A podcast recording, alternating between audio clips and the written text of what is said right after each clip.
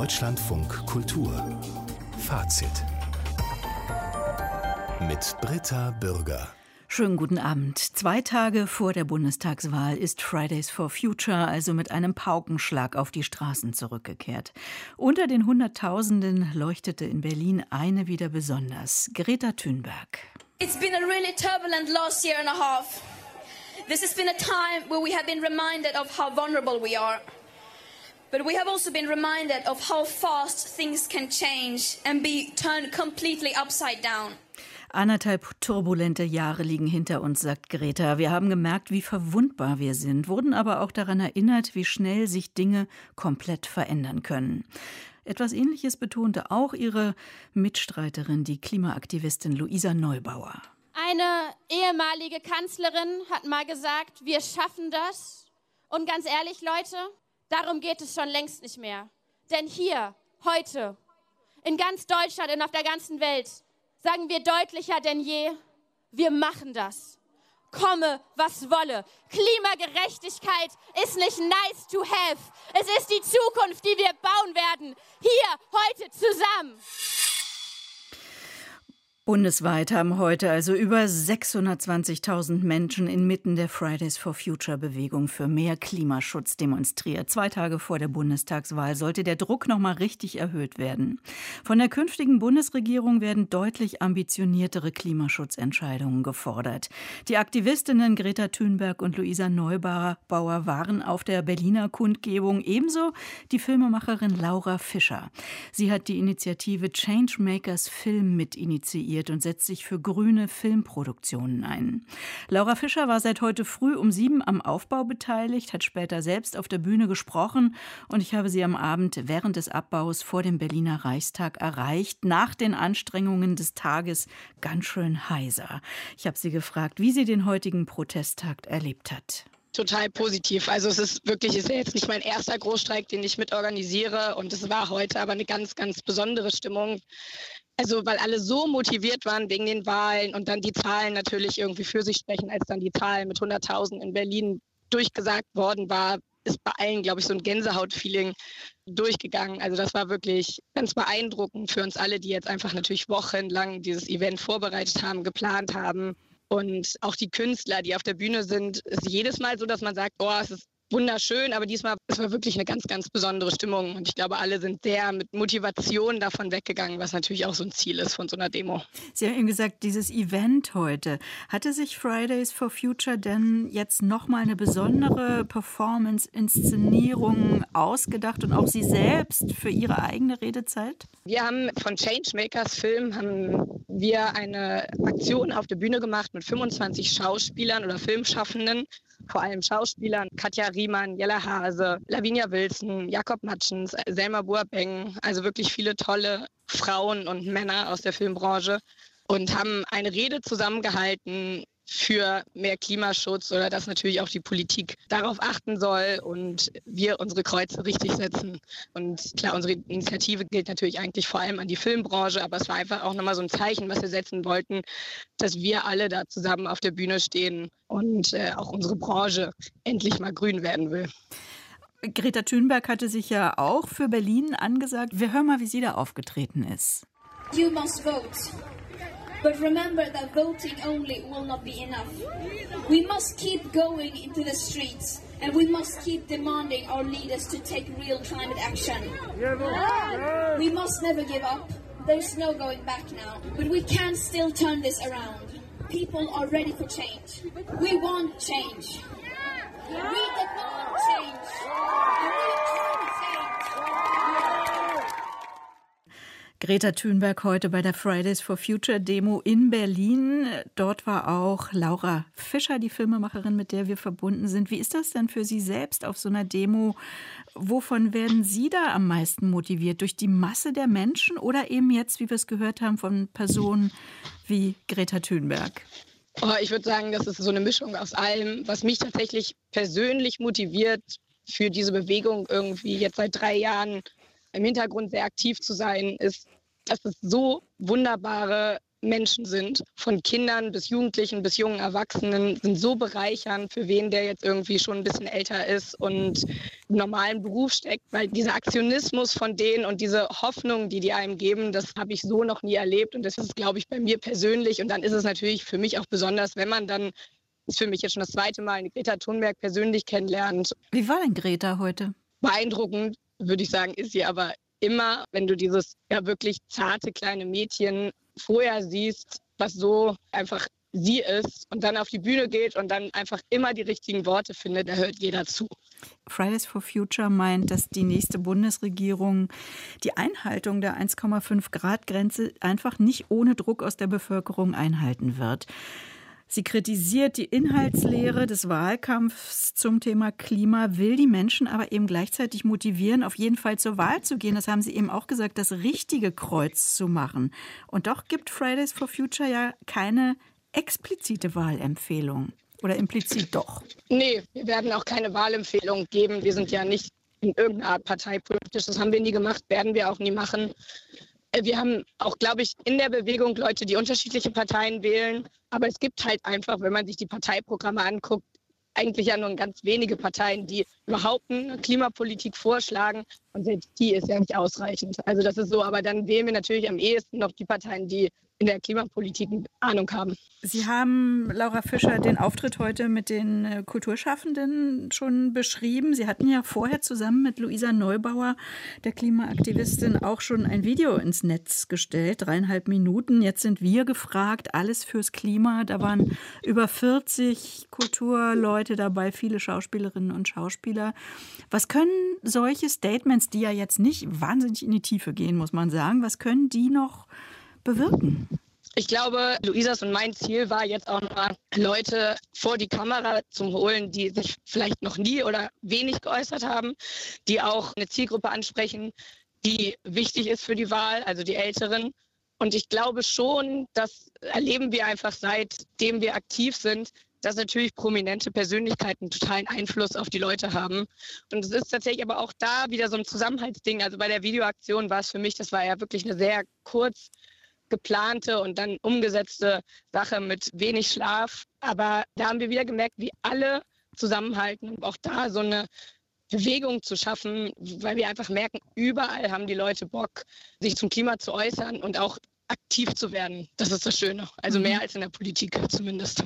Auch da ist Katja Riemann dabei, Iris Berben, Igor Levit, Charlie Hübner, viele, viele andere. Sie selbst, ja. äh, das haben wir schon gesagt, sind Mitgründerin der Initiative Changemakers Film engagieren sich also für klimaschützende Filmproduktionen. Da haben auch schon rund 500 Filmschaffende eine Selbsterklärung unterschrieben und unterstützen das. Was kann und muss sich beim Filmemachen ändern, um klimaneutraler zu arbeiten?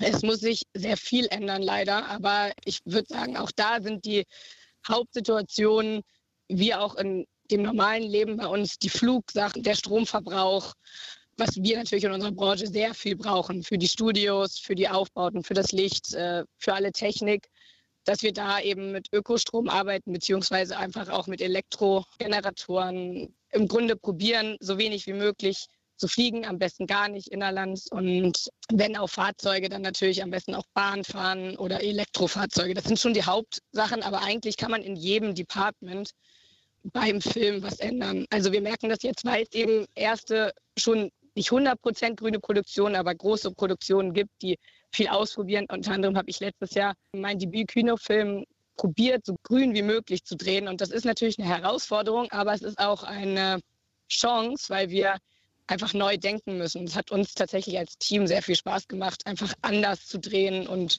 neue Sachen auszuprobieren. Ja, und was war da das Wichtigste, was Sie ausprobiert haben? Also wir haben angefangen beim Catering. Das war, glaube ich, so das Leichteste, was man ändern kann. Wir haben größtenteils vegan bis vegetarisches Catering nur gehabt.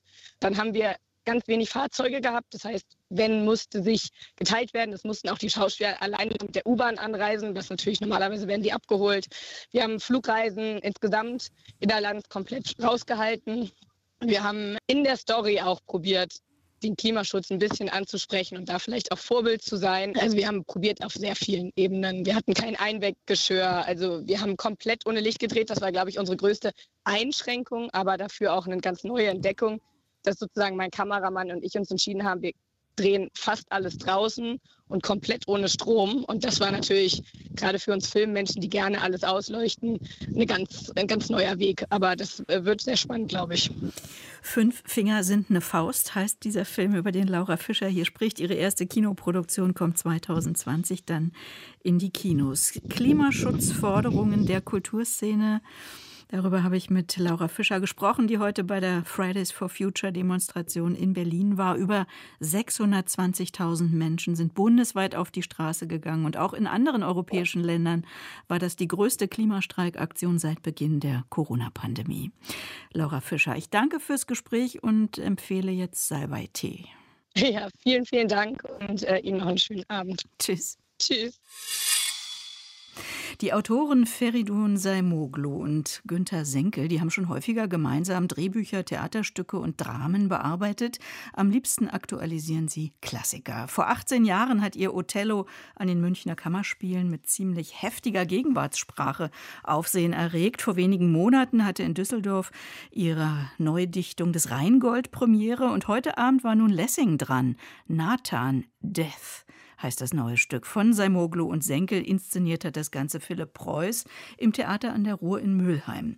Auf dem Besetzungszettel stehen nicht nur, stehen drei Schauspielerinnen, ja, nur drei Schauspielerinnen. Und das deutet ja schon mal darauf hin, dass es sich wohl nicht um eine Nacherzählung des Lessing-Stücks handeln kann. Stefan Keim kommt direkt aus der Premiere. Hallo, guten Abend. Hallo. War Nathan der Weise noch zu erkennen oder sollte man diese Erwartung gleich an der Garderobe lassen?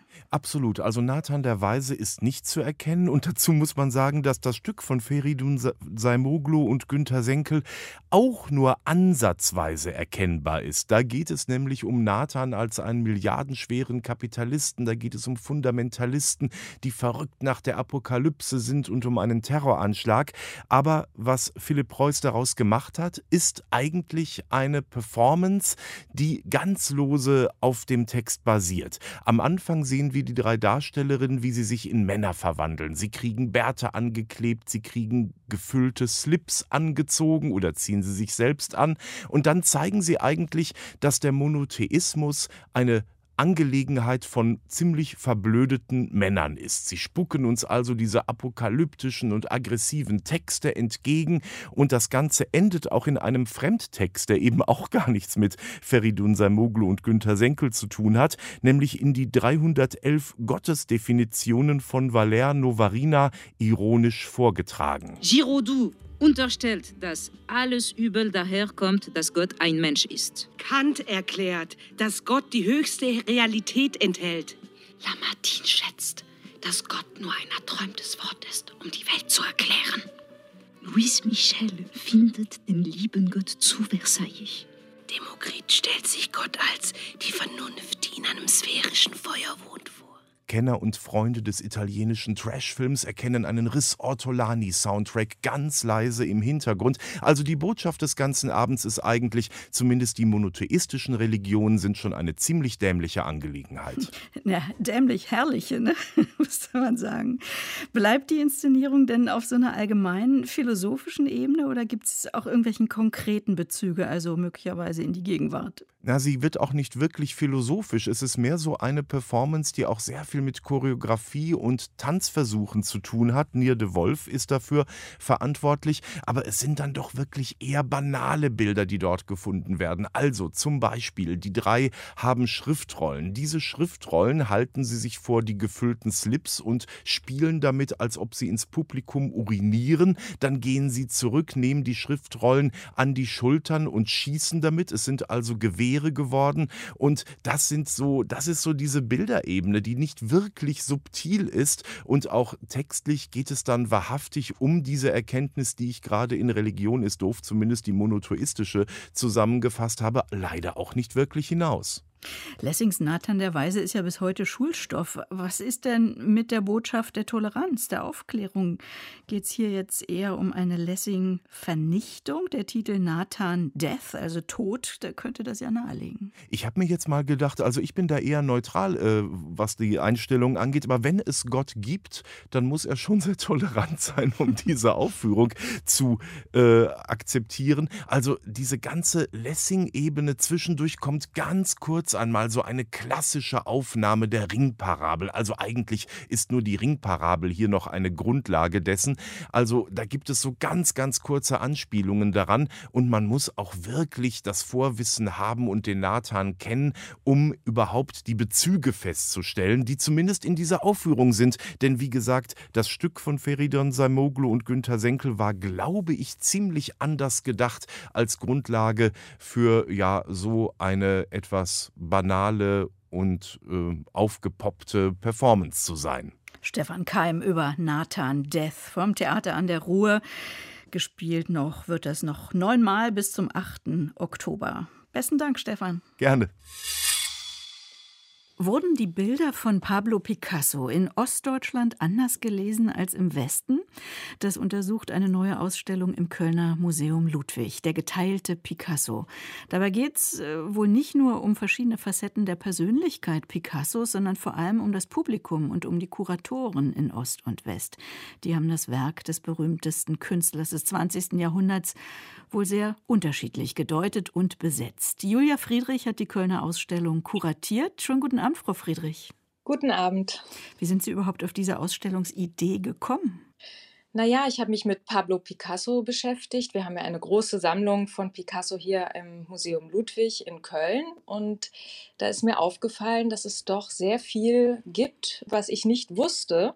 Das betrifft vor allem das politische Werk von Pablo Picasso. Und es ist mir gleichzeitig aufgefallen, dass es aber auf der anderen Seite der Mauer im anderen Deutschland sehr wohl bekannt ist. Und ich habe mich gefragt, ob es eben damit zusammenhängt, dass ich hier im Westen aufgewachsen bin und unsere Sammlung eben so westlich konnotiert ist. Mhm. Warum war er denn äh, so eine anscheinend ja ideale Projektionsfigur sowohl für das westlich geprägte Publikum als auch für die Menschen im Sozialismus? Ich glaube, man muss erst mal sagen, dass Picasso eben Mitglied der Kommunistischen Partei war und nicht nur das, sondern er hat sich wirklich der sozialistischen Bewegung verschrieben. Er hat sehr viel Kunst gemacht im Auftrag der Kommunistischen Partei und ist auf Friedenskongresse gefahren, hat an vielen Veranstaltungen teilgenommen. Insofern war er für den Osten und für die sozialistischen Staaten eben eine sehr wichtige Figur. Pablo Picasso, wie Sie eben selbst gesagt haben, war der wichtigste und berühmteste Künstler des 20. Jahrhunderts. Er war derjenige, der Guernica gemalt hat, zum Beispiel. Mhm das ist eben ein Bild, das im Westen und im Osten gleichermaßen bekannt war. Im Westen war er eben der Künstler, der den Kubismus erfunden hat und damit die Malerei revolutioniert hat. Aber dieses Bild hatte im Westen doch auch einen hohen politischen Symbolwert. Ja, es ist halt anders gelesen worden. Also wenn wir uns angucken, wie Guernica, das ja in Westdeutschland zu sehen war, 1955 auf einer sehr großen Retrospektive von Picasso, die in München, in Köln und in Hamburg war, dann sehen wir, dass Guernica zwar als Bild Ereignisse des Spanischen Bürgerkrieges zeigt, aber es wurde nicht genannt, welche Ereignisse das genau waren und vor allem nicht, wer sie verübt hat, nämlich die deutsche Legion Condor.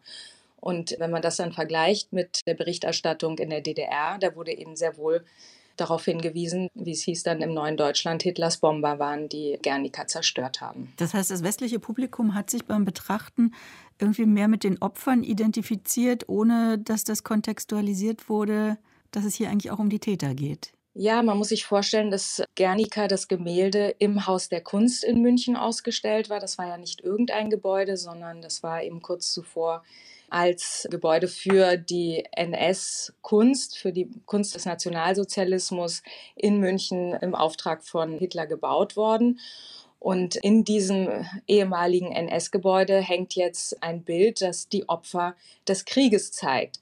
Und wenn man nicht sagt, welche Opfer das sind, dann konnte natürlich auch jeder Deutsche dort reingehen, der sich selbst als Opfer dieses Krieges gesehen hat, weil ja auch Deutschland zerstört worden ist und ähm, gebombt worden ist, wie Guernica auch. Mhm. Es war zumindest ein Angebot, sich dort mit diesen Opfern selbst auch zu identifizieren. Sie haben gesagt, Picasso war Mitglied der Kommunistischen Partei seit 1944. Ich ergänze nochmal in Frankreich. War er eigentlich selbst mal in der DDR? Er war weder in der Bundesrepublik noch in der DDR. Picasso ist überhaupt sehr wenig gereist. Die einzigen Reisen, die wir kennen von ihm, die sind auf Friedenskongresse gewesen. Die haben dann in Rom und in Wroclaw, also in Breslau und in England, in Sheffield stattgefunden. Da ist er hin, auch ungern hingereist, aber er hat sich da eben dann auch aktivistisch betätigt und hat Reden gehalten und äh, Werke dorthin gebracht von sich und sich wirklich engagiert für diese Sache. Und an was für Orten, in welchen Kontexten wurden seine Bilder in der DDR gezeigt und wie sind die da überhaupt hingekommen? Es war nicht so leicht in der DDR Picasso zu zeigen. Also es gab nicht die Devisen wie im Westen, dass man einfach große Gemälde von Picasso ankaufen konnte. Und so hat man sich halt auch oft mit Reproduktionen beholfen, zum Beispiel in einer Ausstellung, der ersten öffentlichen Ausstellung von Picasso in Berlin, im Pavillon der Berliner Zeitung in der Friedrichstraße, hat man einfach ein Buch genommen mit sehr hochwertigen Reproduktionen und hat diese Reproduktionen gerahmt an die Wand gehängt. Das hat jetzt auch keinen groß gestört, aber da sehen Sie eben, dass man eben ein bisschen improvisiert hat.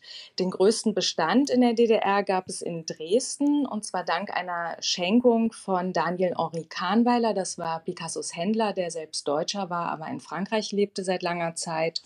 Und er hat dem Kupferstichkabinett in Dresden 20 Druckgrafiken geschenkt. Aber im Vergleich zum Westen, wo zum Beispiel Werner Schmalenbach für die Kunstsammlung Nordrhein-Westfalen eben mal zehn Gemälde von Picasso kauft und dann alle Schaffensphasen von Picasso abbilden kann in seiner eigenen Sammlung, ist das natürlich ein großes Ungleichgewicht. Hat man denn Aspekte seines Werks in der DDR ausgeblendet? Also was war da nicht zu sehen? Ja, dass man den Menschen Picasso und den Friedenskämpfer und Kommunisten Picasso gezeigt hat, hieß halt auch gleichzeitig, dass der Rest seines Werkes, quasi das künstlerische Werk, das Werk, was eben ungegenständlich war und als formalistisch bezeichnet worden ist, nicht so häufig zu sehen war. Es gab eine große Debatte darum, was für eine Art von Kunst in der DDR gezeigt werden sollte, welchen Zweck diese Kunst in dieser sozialistischen Gesellschaft haben sollte. Und das Werk von Picasso, was nicht so leicht zu lesen war, weil es nicht gegenständlich abbildhaft war, weil es nicht die Realität wiedergespiegelt hat, worum es ging, war einigen Funktionären eben ein Dorn im Auge und andere Künstler wie Bertolt Brecht oder Stefan Hermlin haben sich dann wiederum sehr vehement für Picassos Werk eingesetzt. Also einerseits der politisch ambitionierte Maler der Friedenstaube, andererseits das äh, geniale Künstlergenie der Abstraktion. Wie hat er sich denn selbst gesehen und ja in diesem Spannungsfeld definiert? Ja, das ist interessant. Es gibt eine Anekdote, die kolportiert wird von Ilja Ehrenburg, wo Picasso nach Sheffield zum Friedenskongress einreist und gleichzeitig eine große Ausstellung in London hat. Und äh, man sagt ihm, jetzt komm doch äh, zur Eröffnung deiner Ausstellung und lass doch mal diesen Friedenskongress Friedenskongress sein. Und dann sagt Picasso, es wird Ihnen vielleicht äh, seltsam vorkommen, aber es gibt nicht diese zwei Picassos, der eine, der zum Friedenskongress fährt und der andere, der seine Ausstellung eröffnet, sondern es gibt nur einen Picasso. Mhm. Für ihn haben sich diese zwei Dinge eben nicht ausgeschlossen. Wie zeigen Sie das alles jetzt in Ihrer Ausstellung im Kölner Museum Ludwig? Ja, wir haben mit einem Künstler zusammengearbeitet, einem Berliner Künstler, Iran Scherf, der eine Architektur für unsere Ausstellung entwickelt hat, die die Rezeption auch thematisiert. Das heißt, wir haben modulare Wände, die im Raum stehen und auf diesen Stellwänden sind die Werke von Picasso installiert, vor allem die politischen Werke, die hier nicht so bekannt waren, wie zum Beispiel das Massaker in Korea, was den Koreakrieg thematisiert. Und dazu zeigen wir Dokumente, Fotos, Bücher, Plakate, die die Rezeption in Ost- und Westdeutschland dieser Werke erläutern. Sie haben am Anfang gesagt zur Ausstellungsidee, Sie haben gemerkt, Sie wissen da ganz viel nicht. Was war jetzt für Sie selbst der größte Erkenntnisgewinn?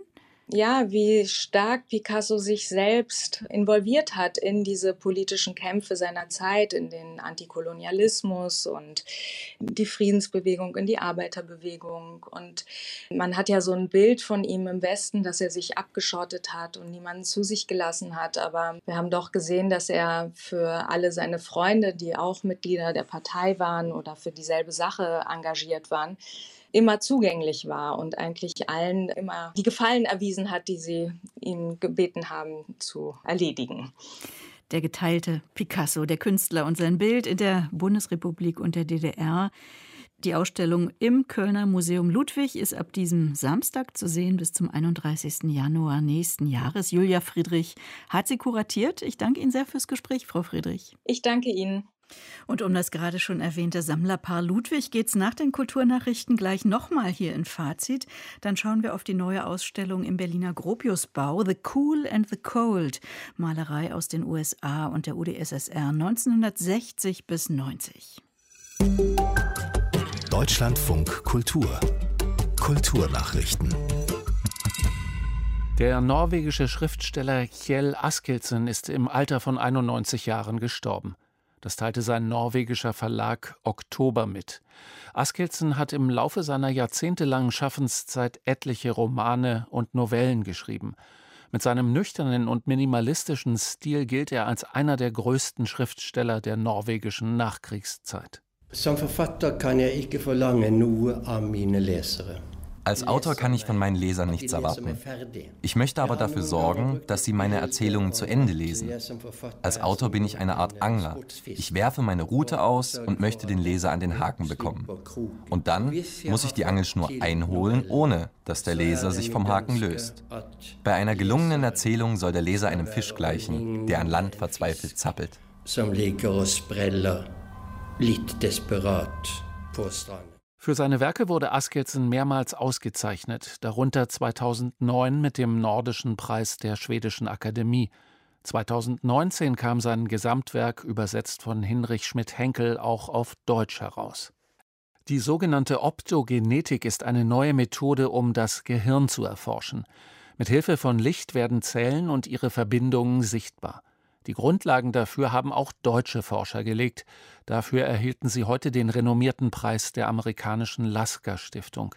Inzwischen werden bereits auf optogenetischen Erkenntnissen basierende Therapien von Gehirnerkrankungen erforscht, etwa gegen Parkinson oder Schizophrenie.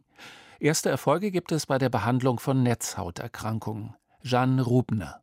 Die Grundlagen für die Optogenetik entdeckte der Münchner Biochemiker Dieter Österheld im Jahr 1970. Er fand heraus, dass bestimmte lichtempfindliche Proteine nicht nur in der Netzhaut von Tieren vorkommen, es gibt sie auch bei Bakterien und in Grünalgen, wie Österhelds Mitarbeiter Peter Hegemann herausfand. Zunächst waren die Proteine, sogenannte Rhodopsine, nur interessante Modellorganismen. Aber 2004 wurde der US-Forscher Karl Deiseroth von der Stanford-Universität hellhörig. Er nutzte die Rhodopsine als Werkzeuge für die Gehirnforschung. Für die Optogenetik und die Entdeckung der lichtempfindlichen Proteine, ohne die die neue Technik nicht möglich wäre, sind die drei Forscher jetzt mit dem Lasker-Preis belohnt worden. Die Auszeichnung gilt als wichtigster biomedizinischer Forschungspreis der USA. Mehr als 200 chinesische Firmen haben sich verpflichtet, stärker gegen Spielsucht vorzugehen.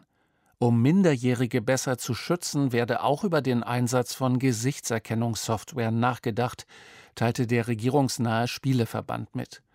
Eine solche Software würde es Eltern ermöglichen, zu verhindern, dass ihre Anmeldeinformationen von den Kindern genutzt werden. Bereits Ende August hatte die chinesische Regierung Online-Einschränkungen für Minderjährige angekündigt. Medienberichten zufolge dürfen unter 18-Jährige pro Woche nur noch drei Stunden spielen. Danke Thomas Jedecke für die Kulturnachrichten hier bei Fazit. The Cool and the Cold. Malerei aus den USA und der UdSSR 1960 bis 1990. Das ist das Motto einer großen Gruppenausstellung im Berliner Martin-Gropius-Bau. Gezeigt werden Arbeiten aus dem Füllhorn des Sammlerpaares Peter und Irene Ludwig. Bewahrt in vielen Museen, die ihren Namen tragen. Die Ludwigs waren die ersten, die US-amerikanische und sowjetische Kunst parallel gesammelt gesammelt haben. Die neue Ausstellung untersucht jetzt, wie Künstlerinnen und Künstler zur Zeit des Kalten Krieges auf politische, aber auch auf ästhetische Fragen ihrer Epoche reagiert haben. Im Studio ist unser Kunstkritiker Carsten Probst. Guten Abend. Guten Abend. Was ist denn jetzt hier das Überraschende, das Neue, das uns über den Kalten Krieg erzählt wird? Ja, eigentlich sind es sogar fast zwei Überraschungen. Die erste äh, für mich persönlich, wie viel interessante Kunst eigentlich aus der Sowjetunion in dieser Sammlung steckt. Ähm, das wusste man vielleicht teilweise schon aus Ausstellungen wie Ostwärts, die mal im Ludwig-Forum Aachen zu sehen waren. Aber de facto also ist es doch äh, noch so eine sehr ja Entdeckung des Unbekannten, kann man sagen. Und das ist an sich schon mal etwas, was den Besuch dieser Ausstellung sehr lohnenswert macht. Co-Kuratorin Brigitte Franzen, die lange selbst Vorsitzende der Ludwig-Stiftung war, berichtet, wie die Sammlung Ludwig mit sowjetischer Kunst schon in den 80ern gegen alle Vorurteile damals entstand. Die Kunst aus der Sowjetunion galt einfach noch bis Mitte der 1980er Jahre im Westen als kontaminiert. Kaum jemand kannte sich wirklich aus. Und das änderte sich eigentlich erst mit der frühen Ausstellung von Ilya Kabakov in Bern 1985. Und es gab einen zweiten sozusagen Zeitschnitt mit einer ersten Versteigerung sowjetischer zeitgenössischer Kunst in Moskau schon 1988. Ja, wo dann äh, Peter Ludwig, Peter und Irene Ludwig als Sammler schon ordentlich zugeschlagen haben. Die zweite Überraschung ist eben dann eigentlich diese Gegenüberstellung in der Hängung durch Brigitte Franzen und Benjamin Dodenhoff, den beiden Kuratoren. Diese Hängung suggeriert, beide Blöcke USA und UdSSR waren, was ihre künstlerische Entwicklung während der Zeit des Zweiten, äh, des Kalten Krieges betrifft, formal und thematisch meistens gar nicht so weit voneinander entfernt. Langläufig herrscht ja immer noch dieses Bild auf der einen Seite der starre sozialistische Realismus der Sowjetunion, figürliche, namenlose Propagandakunst, eben die Kunst, die aus der Kälte kam, wie es hier im mhm. Titel angedeutet wird, und in den USA eben die coole Kunst, die weltoffene, abstrakte Kunst. Gleich am Eingang wird das Klischee nochmal so ein bisschen vor Augen geführt. Auf der einen Seite ein Lenin im Studierzimmer, auf der anderen Seite ein äh, Tableau von äh, Robert Indiana und ein cooler Elvis von Andy Warhol. Ja, aber was sind das dann für Werke, bei denen sich diese beiden Großmächte Menschenrechte tatsächlich besonders nahe kommen. Also Sie haben andauernd, wenn Sie durch diese Ausstellung gehen, das Gefühl, ins Stutzen zu kommen. Äh, ich nenne das mal an ein paar Beispielen. Eine Malerei zeigt zwei Teenager-Mädchen, beide so im selben roten Dress vor einem ganz nüchternen, kahlen Innenraum in ganz unschlüssiger, schüchterner Haltung. Also diese Malerei wirkt fast wie so ein Schnappschuss eigentlich von der Fotografie. Und da denkt man, na, ist das jetzt vielleicht ein früher Alex Katz zum Beispiel? Nein, äh, es stammt das Bild von äh, Sarkis Muradian, einem sehr großartigen armenischen Maler, 2007 gestorben, der eine sehr bemerkenswerte, fast hyperrealistische Malerei gepflegt hat, die man nun wirklich überhaupt eigentlich nicht mit sozialistischem Realismus in Verbindung bringen könnte. Oder Sie sehen lauter Bilder aus der Arbeitswelt, zum Beispiel das Innere einer Fabrik, dann alles grau in grau, endlose Reihen ziemlich gleichförmig aussehender Arbeiterinnen an altertümlichen elektronischen Geräten. Klar denkt man, sozialistischer Realismus, so ein bisschen heroische mhm. Fortschrittsbilder, aber nein, es ist eine frühe Malerei von Richard Artschwager von 1969 und plötzlich kippen dann so diese Interpretation und das wird dann auch anhand von größeren Themenfeldern wie Raumfahrt oder Krieg immer wieder gegeneinander so ein wenig ausgespielt. Wo würde man die Propaganda jetzt wirklich verorten oder wo das anklagende Bild? Aber ich frage mich schon, ob das jetzt eine konstruierte Nähe ist, die sich nur aus der Perspektive dieser Sammlungsauswahl ergibt oder finden Sie das plausibel? Also klar, die KuratorInnen haben sich natürlich jetzt mit dieser Sammlung Ludwig auseinandergesetzt und nicht mit der sowjetischen Kunst dieser Zeit als Ganzer, äh, wie Brigitte Franzen dann auch noch einmal betont. Wir haben die Sammlung neu betrachtet. Wir haben die Sotzart, die Konzeptualisten mit drin in der Ausstellung, aber sie werden ergänzt und erweitert durch Werke, die vielleicht von früheren Kuratorenkolleginnen eben als sozialistischer Realismus sozusagen an die Seite gestellt worden wären. Und da sind wir einfach anderer Ansicht wie sich am Beispiel dann gut zeigen lässt des Malers Boris Nemensky, Der ist auch in Deutschland kein ganz Unbekannter mehr. Er war schon als Soldat im Zweiten Weltkrieg in Deutschland, hat als Armeezeichner zahlreiche Szenen aus dem Krieg von der Front festgehalten, war auch mal vor einigen Jahren in Berlin ausgestellt. Und der ist hier nun auch mit mehreren Malereien zu sehen und war ersichtlich eben ein Patriot, ein russischer Patriot zwar, aber kein rein sozialistischer Programmmaler. Es gibt offizielle Bilder, aber dann gibt es auch fantastische eher privat entstandene Bilder, zum Beispiel eine Art Altar, der dem Leiden der Frauen nach dem Krieg gewidmet ist, ausgezehrte, verzweifelte, verhungerte Gestalten. Also das ist alles andere als Propagandakunst. Aber überspitzt könnte ich jetzt schon fragen, ob es die künstlerischen Unterschiede zwischen den beiden Blöcken überhaupt gegeben hat. Sonst müsste man die Kunstgeschichte ja neu schreiben. Ja, der Witz ist, sie wird ja gerade eigentlich umgeschrieben, weil man immer mehr von diesen konkreten Lebensläufen eigentlich entdeckt. Und das ist eigentlich auch so ein bisschen die Methode dieser Ausstellung, äh, am Beispiel Boris Nemensky zum Beispiel, dass man sagt, man muss genau auf das Werk schauen. Es zerfällt möglicherweise in einen offiziellen und einen inoffiziellen Teil. Es gibt unterschiedlichste Lebensläufe. Und ähm, ich denke, dass im Zuge dieser Forschungen einfach noch viel mehr Korrekturen dieser Klischees stattfinden werden dass das jetzt alles doch trotzdem noch eine riesige Aufgabe ist, das liegt nun nicht an dieser Ausstellung. Zum Beispiel kann man sagen, russische Fachleute waren an dieser Ausstellung noch gar nicht beteiligt. Also man sieht, was für Arbeit auch möglicherweise politisch noch, kulturpolitisch noch zu leisten ist. Carsten Probst über The Cool and the Cold, Malerei aus den USA und der UdSSR 1960 bis 1990. Zu sehen ist diese neue Ausstellung ab sofort im Berliner Martin Gropius Bau bis zum 9. Januar. Herzlichen Dank. Gerne. Auch am Berliner Gorki-Theater gab es heute Abend eine Klassiker-Überschreibung, die Adaption eines Jahrhundertromans, Tschewengur, die Wanderung mit offenem Herzen von dem russischen Romancier Andrei Platonow. 20 Jahre jünger als Stalin geriet er in dessen Visier, durfte zu seinen Lebzeiten so gut wie nichts veröffentlichen in der Sowjetunion. Ist das, was Platonow in der Ortschaft Chevengur ansiedelt, eine Form sozialistischer Utopie oder doch eher Dystopie? Auf jeden Fall ist es ein gewaltiger Stoff. Der Mensch ist der Räuber und Zerstörer der Natur. Auf unserem Weg zum Kommunismus müssen wir die Natur nicht nur größtmöglich nutzen, sondern sie auch bewahren und von den Folgen des Wirtschaftens heilen. Die Reparatur und Wiederherstellung der Natur wird erzielt durch Melioration. Melioration? Sie bedeutet die grundlegende Verbesserung des Bodens. Ach so, na klar, Logo. Wir müssen vorwärts denken und unsere Arbeit nicht auf Tage, sondern auf Jahre, Jahrhunderte hinaus planen. Wir dürfen nach uns keine Wüste hinterlassen und unsere Nachfahren nicht zu Flucht, Tod und Krieg verdammen. Wir müssen die Wüste in grünes Land und den Lebensraum des Menschen verwandeln. Na dann los! Hier werden gute Gemüsegärten sein. Wir müssen nur einen Bewässerungsdamm anlegen und diesen zusätzlich durch eine Spundwand abstützen. Die Menschen werden immer satt sein.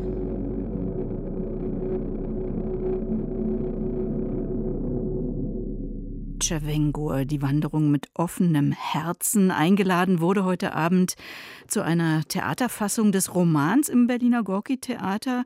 Aber auf der Webseite des Theaters steht auch was von Film. Was wurde denn da nun geboten? Kino oder Theater, Peter Klaus?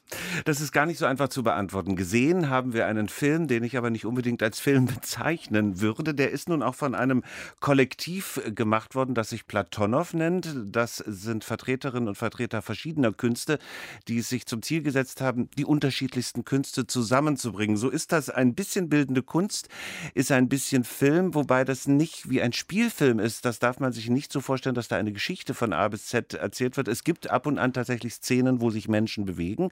Überwiegend aber sind es Stills, also Aufnahmen von Menschen, Großaufnahmen von Gesichtern. Ich sehe die Poren, ich sehe die Pickel, ich sehe die schlechten Zähne, ich kann in tief in die Augen blicken. Und dazu werden Texte verlesen, werden Dialoge aufgesagt, die aus diesem Buch stammen bzw. bearbeitet wurden. Und daraus ergibt sich schon durchaus der Kern der Geschichte. Wer das Buch kennt, Er kennt die Geschichte von zwei im Grunde Don Quixote-Figuren, die den Kommunismus suchen, die rauskriegen wollen, was ist Kommunismus, wie funktioniert äh, Kommunismus. Aber formal ist das doch eine große Schwierigkeit für uns als Publikum. Ich war lange in keiner Premiere mit so großem Zuschauerschwund während der Aufführung. Obwohl die, die gar nicht so lange war, ne? Anderthalb Stunden, das ja. ist also gute Kinozeit natürlich. Aber ich glaube, das Problem ist, dass einem nicht so recht klar wird, ist das jetzt eine Lesung, ist das ein Hörspiel, ist das ein Bilderbuch, ist das ein Comic?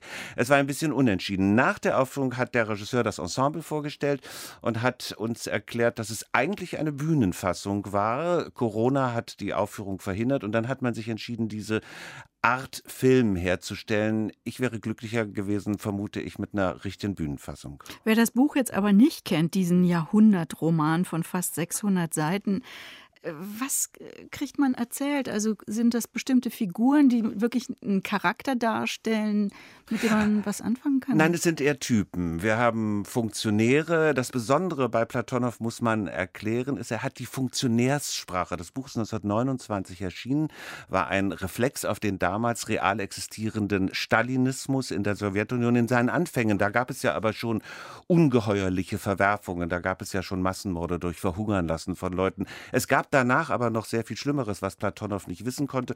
Und Platonow war überzeugter Kommunist, wollte den Kommunismus, hat geträumt vom Kommunismus und fragt in seinen Texten, was könnte das sein? Wie könnte er aussehen, der Kommunismus? Wie könnte er funktionieren? Braucht der Kommunismus die Menschen oder sind die Menschen überflüssig? Er äußerte sich auch schon in seinem Buch zu Fragen der Natur. Und all das ist jetzt hier so ein bisschen an Eisenstein erinnern, ein bisschen an Buñuel, ein bisschen an Tarkovsky zu sehen, zu hören, vor allem zu hören, allerdings mit einem oft dröhnenden Soundtrack mit sehr lauten Naturgeräuschen unterlegt, sodass dann manchmal gar nicht mehr zu verstehen war, was da gesagt wurde. Und ich hatte eine Freundin mitgenommen, die noch nie was von diesem Roman gehört hat und als vorausging hat sie gesagt, so Peter, nur erklär mir bitte mal, was da eigentlich war, um was ging es denn da? Sie hat gar nichts verstanden und das finde ich sehr traurig, weil ich finde schon die Frage sehr interessant, wie die steckt ja hinter der Frage, was ist Kommunismus, wie kann die Menschheit eine bessere Welt bauen? Und dazu hätte ich gern kraftvolles Theater gesehen. Bei dieser Form fehlte mir auch die Möglichkeit der emotionalen Beteiligung, weil eben, um auf die Frage zurückzukommen, keine Charaktere agieren, hm. sondern Typen. Aber trotzdem hat der Abend ja sicher irgendeine Stimmung gehabt. Und geht die eher in Richtung Utopie oder Dystopie? Nee, er hat eben keine Stimmung naja. gehabt. Das ist auch schade, dass das nicht gelungen ist, eine okay. Stimmung einzufangen, eine Stimmung zu reflektieren.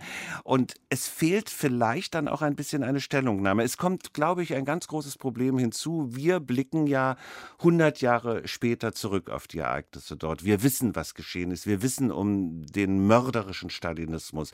Das ist dort oben nicht zu sehen. Was zu sehen ist, ist der Versuch des Regisseurs Sebastian Baum, Baumgarten neue Wege des Theaters äh, zu beschreiben. Aber ich muss sagen, er ist in einer Sackgasse gelandet. Dieser Versuch, die verschiedenen Künste zusammenzubringen, hat kein neues Theater hervorgebracht, keinen Theaterzauber, den wir ja auch brauchen. Ich konnte mich nicht hingeben und ich bin an einen Film erinnert worden, der schon ziemlich alt ist, Stalker von Andrei Tarkovsky. Der ist künstlerisch Dichter, der ist Verdichteter und er erzählt mir all das, was Baumgarten hier erzählen wollte, es aber nicht schafft. Peter Klaus über den Theaterfilm Cevengur, die Wanderung mit offenem Herzen vom Studio Platonow am Berliner Gorki Theater. Der Film wird demnächst auch als Stream angeboten am 1. und 29. Oktober auf der Seite des Gorki Theaters. Danke, Peter Klaus. Sehr gerne. Auch in den gedruckten Feuilletons vom Samstag gibt's Theater. Arno Orzesek. Nein, Dante, titelt der Berliner Tagesspiegel.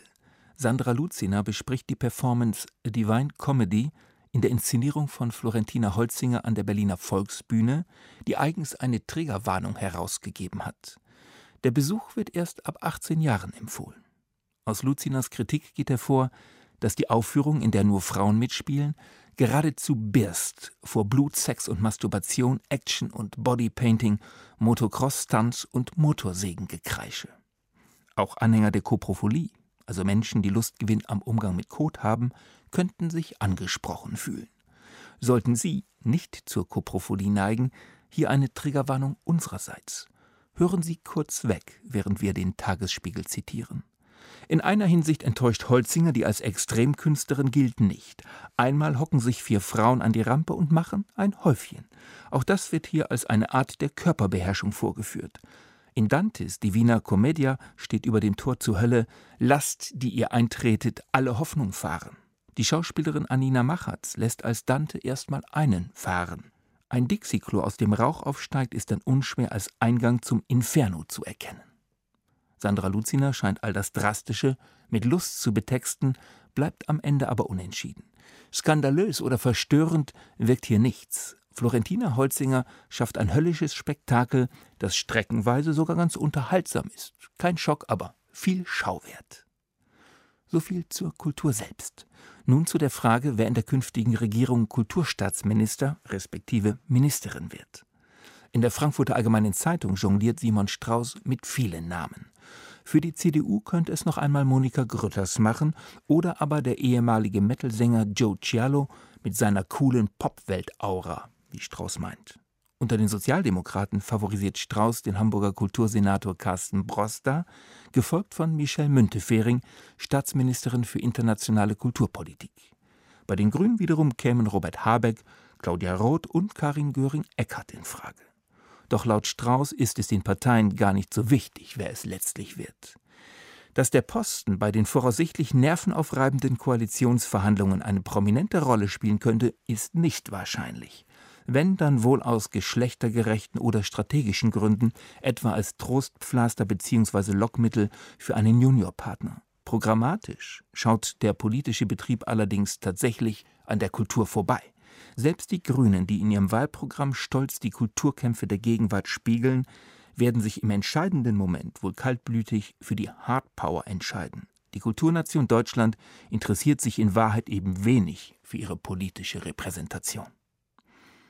Unter dem Titel Bin dann mal Frau lächelt, ebenfalls in der FAZ, Thomas Thiel über den Gender Trouble bei den Grünen, die allen Personen jeden Geschlechts die Wahl desselben freistellen wollen. Jeder Mann, der sich als Frau definiert, so Thiel, kann sich ja nun einen weiblichen Listenplatz erstreiten. Robert Habeck hätte seine Chance auf die Kanzlerkandidatur also deutlich steigern können, wenn er kurz mal das Geschlecht gewechselt hätte. Klingt wie grünenfeindliches Feixen, ist es aber nur bedingt. Immerhin hat sich David Allison vom Grünen Kreisverband Reutlingen vor der dortigen Vorstandswahl rasch zur Frau erklärt, die Wahl allerdings verloren und erst danach wieder sein altes Geschlecht angenommen. Falls Sie Lust haben, Schlechtes über die Union und überhaupt ganz Deutschland zu lesen, lesen Sie in der Neuen Zürcher Zeitung Friedhof der Ideen. Folgt man Benedikt Neff, leben wir in einem bräsigen Land der Untertanenkultur und der Lehre. Unterdessen dekretiert die Tageszeitung vorbildlich demokratisch Wählen gehen. Tja, dieses Mal wird es wirklich spannend. Und wer weiß, vielleicht erschallt am Sonntag nach den ersten Hochrechnungen Land auf, Land ab der Ausruf, der dem Tagesspiegel als Überschrift dient. Da bist du platt. Arno Orzesek mit der Kulturpresseschau. Ich bin Britta Bürger. Kommen Sie gut durch die Nacht.